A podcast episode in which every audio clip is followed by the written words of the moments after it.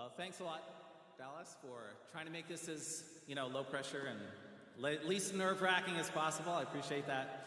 Um, it is a privilege to be asked to serve here as associate pastor and just looking at a role uh, in the area of small groups, online tech, and community adult outreach. Um, and we're also very thankful to have our family and friends here today, be friends, and so we're thankful for that. Um, just to give you the short version of where Ruth and I have uh, come from and what, how that's brought us to this point. Um, Ruth and I both went to Briarcrest Bible College, and we married a few years after that. And uh, even more importantly, we were neighbors, all neighbors with uh, Jessica's dad. Um, so that was one factor there. Um, then God led uh, Ruth, and, Ruth and myself to uh, serve for 10 years with the Navigators in Mongolia. And next, God led us to North Africa. And there we got to, had the privilege of teaching high school to some amazing students and got to know some dear friends there. And so, salamu alaikum. Um, and we were there for nine years. And uh, then on returning uh, from North Africa, we just were praying and seeing what is the next step? Where is God going to take us to next? And what does He have for us next? And so, one of the first things that He led us to do was to uh, move to Pleasant Hill. So, we moved into a house just on 20th Street, a block and a half away or so from uh, St. Paul's, and just to see how we can serve the community. And we uh, were praying about that, and we've been taking steps there. And then the next step that God led us into was actually um, through a few friends, and um, Pastor Bruce was praying about this before uh, I think any of, the, any of the rest of us knew anything about it. But um, then uh, Terry also mentioned about just that there was a need for an associate pastor here, that they were looking for one, and so I contacted Dallas. And then at that point, Ruth and I started talking with Dallas, then Dallas and Leah, um, then the elders. Um, and the last person I think I talked to was Brianna, which was really neat because it was uh, um, Dallas. Actually, I've never had this before, but an employer says, you know, you can talk to my references, and that was unique for me. But uh, so Brianna was the last person I talked to, and we were downstairs and we were just talking down there, and um, you know, I just said, okay, now you're the last person. So if there's any, everything's been green up to this point, but if there's anything we don't know, you know, um, and I was like, okay, we're on, I know we're on video right now, but if you need to tell me, get out. Get out while you still can. Just blink twice. So she didn't, she didn't blink, so, so here we are. Um, so it was, and there was, it was really neat, a neat process of praying, and just God confirming and giving peace on, on all sides. And so um, the other thing that's really neat and we appreciate is just dropping into a ready-made place of ministry and all the work we've been able to be at camp and see all the work that's gone into that, the, ki- the kids and youth ministry, and even just seeing the way that the, the youth and from the kitchen standpoint, the way the youth and um, just the, the staff interact. It's obvious that, you know, trust was built over the period of the year, and it was just a very sweet spirit there that uh, was neat to be able to pick up and even seeing all the things inside the church, the systems, the way the ministries that you have in place, um, being able to drop into what you know has already been laid a foundation in terms of life groups and, and what Dwayne uh, has done previous to that. Uh, Ron gave me some explanation of these 6,000 wires that he has in this church and how he calls each one by name and they hear, they hear his voice. And so that's my next on my to-do list is memorizing those 6,000 wires. So, anyways, but we have really appreciated all that we get to see from what Dallas and Leah, the foundation that they've laid, and all the rest of you in building the ministry of this church. So it's a privilege to be led, be led here. And because we've been talking about miracles, Ruth is going to share a little bit about that. Yeah, sorry. Well, because your theme for the summer has been Jesus' miracles, it was just an irresistible topic of maybe just a little way to introduce ourselves, but also talk about the theme. And um, of course, my phone goes out just when at the opportune moment. Um, Glen and I headed over to Mongolia, the year after it opened to the world. And a couple of miracles come to mind about that time period. After our third son was born, uh, there was a surgical error and I got very sick. And eventually they did an operation to try and save a kidney and combat infection. And we headed back to Mongolia. That was in Hong Kong. We headed back to Mongolia. And they said, you know, maybe you've got 50% function. We don't know which way this is going to go. And I remember the elders of our church there laying hands on us and praying for healing. And so I just, I just couldn't get it together. Physically, emotionally, I just could not find energy. And we returned to Canada. And the first place we went to was the nephrologist to say, hey, what's going on with this kidney? Why am I getting better? And he said, your kidney is at 100% function. This is just a few months later. There was no sign of any of the trauma that had happened to it. God had healed me. And he left me with this huge set of physical and emotional limitations. That is a miracle of Jesus. That's the way he works, you know. And those limitations transformed my life and my ability to do ministry in a positive way. When we returned to Mongolia, one uh, night we get a phone call. Can you come over? A lady in the next stairwell, American woman, her husband had just gone home to America very sick, looking for help. Her two year old girl was sick, and I was a nurse. So I went over there, and for whatever reason, um, anyways, it was classic appendicitis. And I'm like, okay, what are we going to do? She's two. And anybody that goes to hospital here usually ends up getting a serious infection at that time and very, very complicated. So what do we do? We put our hands on her and we prayed. And we prayed that Jesus would encapsulate that infection and keep it from spreading to any other part of her body. A doctor came by, gave antibiotics, the pain abated a bit, on we go. Two years later, this woman returns to Mongolia and tells me the end of the story. At the age of four, that girl was traveling in America and had, again, severe pain. They go into hospital. They open her up. They found a cyst the size of a grapefruit that had encapsulated that infection and kept it from spreading to the rest of the body. Okay, this is a miracle. And at the same time, God took her husband through cancer. So God gave a miracle and a loss to the same woman in the same time period. How God does miracles, how Jesus does miracles, we cannot tell him. We just say, please, Jesus, act. Um, while we were in Mongolia, people had worked there for decades. Very few had ever come to Jesus. When we arrived, there were 40 believers. When we left, there were 10,000. We got to see the birth of the Church of Mongolia and witness a miracle of Christ that happened over a 10 year period. Later, Jesus took us to North Africa where we were teaching. And one day, a coworker was in the stairwell. I'm like, what is going on? You look so, your face is just, what is happening in your life? And she told me her son had been driving a car in Saudi Arabia and he, there was an accident and someone in the other vehicle died and he was actually put in prison. And he had been in prison for months on the charge of manslaughter. And they had tried everything and they didn't know what to do. And so, there in that stairwell, I just put my arms around her and I just asked for the miracle of the release of her son that night. And the next morning, she comes bounding up to me and says, God answered your prayers. And her son was released that night. So, again, a miracle. But this woman acknowledged the power of the God that I was praying to. She never acknowledged Christ.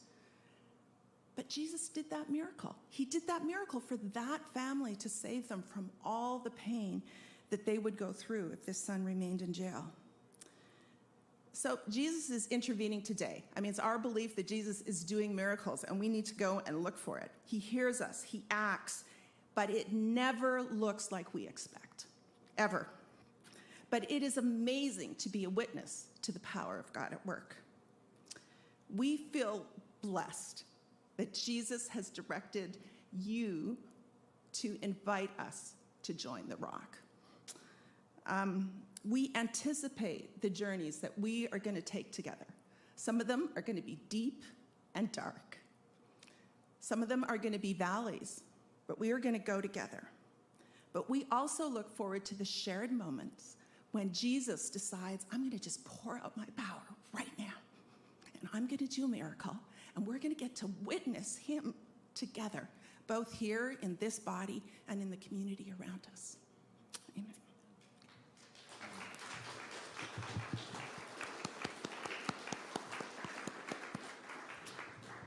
Thank you, Ruth.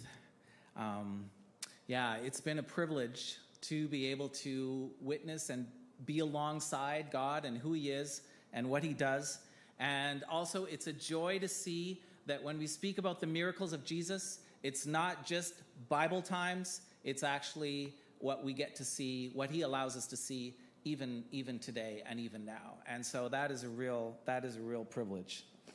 Um, uh, I have, we have appreciated listening to the sermon series so far, and um, it's been great to be able to hear this series from the very beginning. And uh, when Dallas preached last week about um, walking on the water uh, with uh, Peter and Jesus, um, it was it was interesting to see that he that he did say that that was a miracle that had been in three accounted in three of the Gospels, and therefore was important.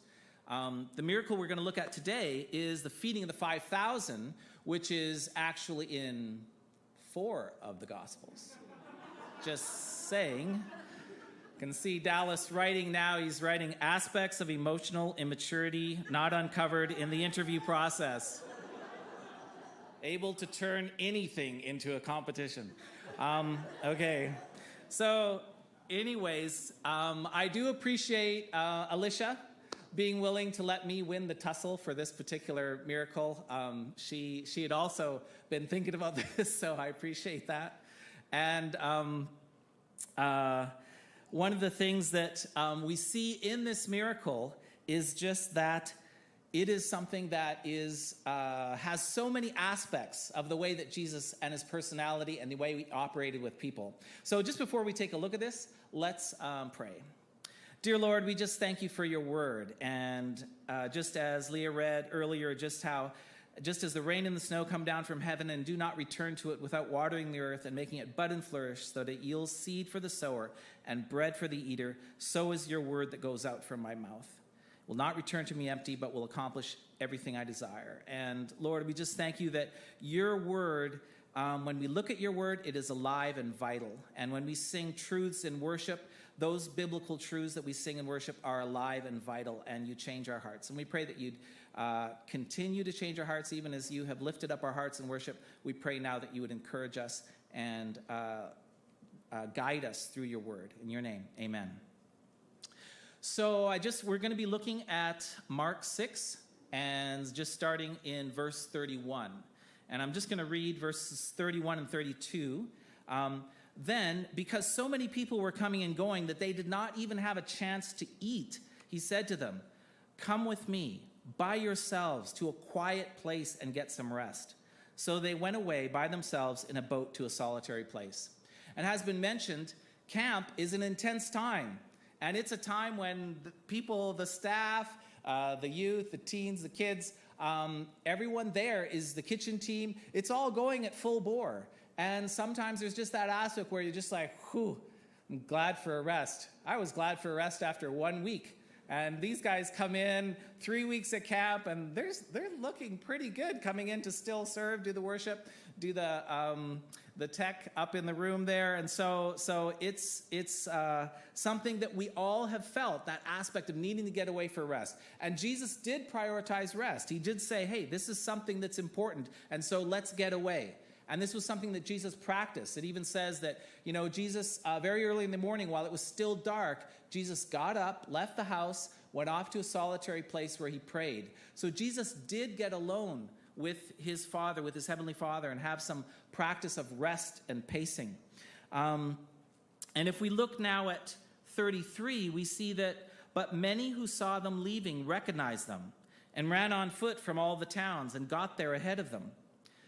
And so we see that sometimes plans don't always work out. Plans didn't even always work out for Jesus. You know, he he was he was as uh, um, Pastor Boyd was uh, preaching, when he was preaching on, on the, person who was demon possessed, he said Jesus was human. He was fully human. He operated out of his humanness to give us an example of what it is like to minister out of, out of just uh, being human. And he left his divinity uh, back in heaven when he came down here. And so plans don't always work out, not even for Jesus. And one of the things that we, we saw with camp was that even though it's, it's, uh, it has that aspect of being high pressure and there's lots of things going on, yet one of the things we noticed was just, you know, between the, the youth and the staff, there was obviously this was not the first time they'd seen each other. These were relationships that had been cultivated. They had they knew each other. There had been trust developed over the ministry over the year. And that's sort of unique. I'm used to camps where campers show up the first day and lots of times very, few people know each other. And yet this allows camp to just start right away, not from not from step base 1, but start right away already with a built uh, relationship of trust built up. Um, the other thing that we see here in verse 34 is when Jesus landed and saw a large crowd, he had compassion on them because they were like sheep without a shepherd. So he began teaching them many things. And one of the things we see is that Jesus, his heart led his ministry. And so even though he had a practice of rest, and that's what I get from Dallas and Leah as, as they've explained to us a little bit of, of emotionally healthy spirituality and just what that involves, part of that is rest. It's having a practice of rest, but there's also a flexibility and sometimes ministry does you know you just you just have to put that aside for a time. But you can do that because of the fact that you've made a practice of it. And i think that's where jesus was. And he led with his heart. He was compassion he saw these people and his compassion was on them. And ken preached uh, a few weeks ago about the woman with an issue of blood. And he said there he said that jesus' heart went out to her and as well he led with his heart his ministry was prompted by his heart. And as we look at that next, the last part of the verse there, it just says, So he began teaching them many things. And I like here that Jesus, that's where he starts. He starts with teaching, he starts with the Bible, he starts with um, explaining to them about the kingdom of God and about uh, truths uh, from, from Scripture. And Jesus was not a traveling miracle show. He wasn't just, oh, here's a crowd, I'm going to do my, do my tricks, my miracles. He started with, he started with knowledge and, um, and laid that as a foundation. And so, one of the things I think what we see from these first verses is just that we, we minister out of who we are. Maybe we're tired. Maybe we're, this is, you know, oftentimes when you're trying to help people, it's, it's, it can be emotionally, it affect, it's emotionally drains, can drain your batteries, um, not just physically, but we also minister out of where we are and we minister with compassion. So I think that's the first thing we see in this. The second thing that we see is don't let obstacles determine your vision. And here's sort of a this is sort of a funny I don't it's funny to me. Um, but just the way the disciples, I mean, they came up with all kinds of things. I didn't realize how many things they actually came up with in terms of obstacles for this. But it says in verse 35 there, it says, By this time it was late in the day.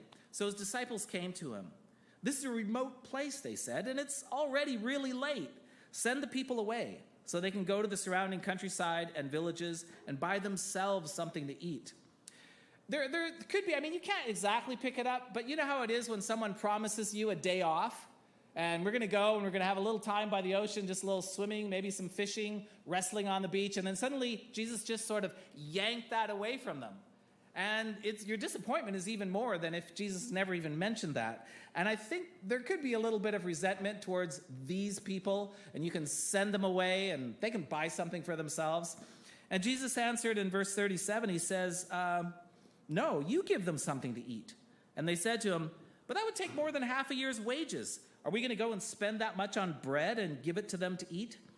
So again, the disciples bring up another objection. It wasn't just the time that it was late. It wasn't just the location. It's a remote place. We're a long ways away from a McDonald's. It was finances. We don't have enough money. There's no way we have enough money for that. And uh, so then in verse 38, he's, Jesus asked them, Well, how many loaves do you have? He asked, Go and see. And when they found out, they said, Five and two fish. It's almost like, see, we, we told you. They don't say it, but it's almost like a, see, Jesus, we told you this is a bad idea. And again, the resources. Another obstacle was the resources. And it's not, they were thinking very practically. And there's nothing wrong with thinking practically, okay? I see a lot of German practicality in the uh, systems in this church and all the different ways things are, the labels. It's made it a lot easier for me coming in, dropping in as a new person. I can look at the label on the key. I know which key that is. I know that that opens that, that opens that. And everything's labeled and it makes it much easier to, to come into this. I see at camp the way that they have over the years, they have figured out how to hone this system of feeding, you know, 70, 80 people they've that's been honed. You see that this isn't just something they're trying for the first time or they're just doing improv. This is a system that they've that they've worked on practically. So practical thinking is good. And Ruth's her my my uh, Ruth's one of Ruth's giftings is looking at a situation we're facing and going, hmm, I think there could be a problem with that. But if we do this ahead of time, that's going to minimize that. Whereas I'm more the type of person which is like, I think it's all going to be okay. Looks looks good to me, you know. But but God uses that gift, you know. God uses the gift of practicality. Um, but I think as believers, we also then need to combine that with the knowledge that if there are obstacles to people being ministered by the word or the spirit, there are ways that God can take those obstacles and put them aside. And that's what we see here. Jesus was saying, yeah, those are all obstacles, but Jesus was saying, let's just keep going ahead because God is going to take this and put this aside. And he says the power of God is going to come in. And so oftentimes we can let obstacles determine our vision for what God can do. But it's always important as believers to say, hey, if we're looking at this whole picture, yes, let's look at the practical aspects, but what could God do in this picture if we were also combining the practical situation with the um, power of God? Um, and let's look at verse 37. We're going to look at verse 37 again, um, just because there's a few things there that, that we can see uh, in relation to this third point from this passage. And, the, and Jesus says, He says, But he answered, Well, you give them something to eat. Okay? So they said that would take more than a half year's wages. Are we going to go and do this? And then he, he says, How many loaves do you have? He says, Go and see. So Jesus was continually, he wasn't solving the problem for them right away. Another gospel says he did this to test them. And he was sort of just seeing. He wanted to partner with them in ministry. And I think that is one of the great privileges, and you could say mysteries, when you think of the way that we never do ministry perfectly, we never partner with God perfectly in ministry or in the church, and yet He continues to want to use us. He doesn't just say, you know what, that idea of the church taking the gospel to the nations, that was a bad idea. I think I'm just going to send the, na- the angels down there and they'll just do that real quickly. Um, he doesn't didn't take that away. He says, "No, I still want to continue to work with you," and um, so and he does the same with the disciples in this situation. So Jesus asked for the disciples' involvement. He didn't just yank it away when when it seemed like it was not they weren't quite catching on. Um, I think when Dallas preached about the wedding um, at Cana, again he says that Jesus was working in cooperation. He didn't just poof, kind of like magic uh, transform the wine. He asked them, well, go fill the water pots, bring them back. He, he involved other people, and he involves us in ministry. And that is a really neat thing. Um, then, verse 39 then Jesus directed them to have all the people sit down in groups on the green grass. So they sat down in groups of hundreds and fifties. Taking the five loaves and the two fish, and looking up to heaven, he gave thanks and broke the loaves and then he gave them to his disciples to distribute to the people. He also divided the two fish among them all. And Jesus used what they came up with. He didn't say, Oh, I got it. Yeah, that's what you came up with, but I got something way better over here. He uses who we are, He uses our gifts, our abilities.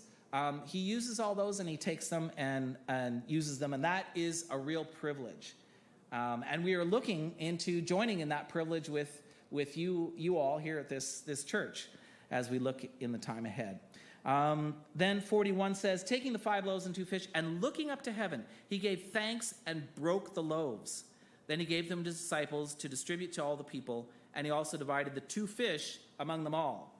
Um, again, I get the feeling that this wasn't done in some flashy way, like Jesus wasn't sort of like, it wasn't quite the same as I think when when I think it was Elijah that had the you know the fire come down. That was that would have been dramatic. That was dramatic. Elijah had a flair for the dramatic, you know, with the way that one happened. But Jesus, this was just you just keep on pulling bread out of the basket, and it just keeps on being there, and soon you know ten thousand people or however many there were there were were fed, and I think just in thinking about it, I've always wondered about why did God, why was God so hard on Moses? You know, the number of things Moses had to deal with with the children of Israelites, and then it's like he just says, uses the wrong pronoun when he hits the rock, and he says, Shall we make water come out of this rock, you rebels?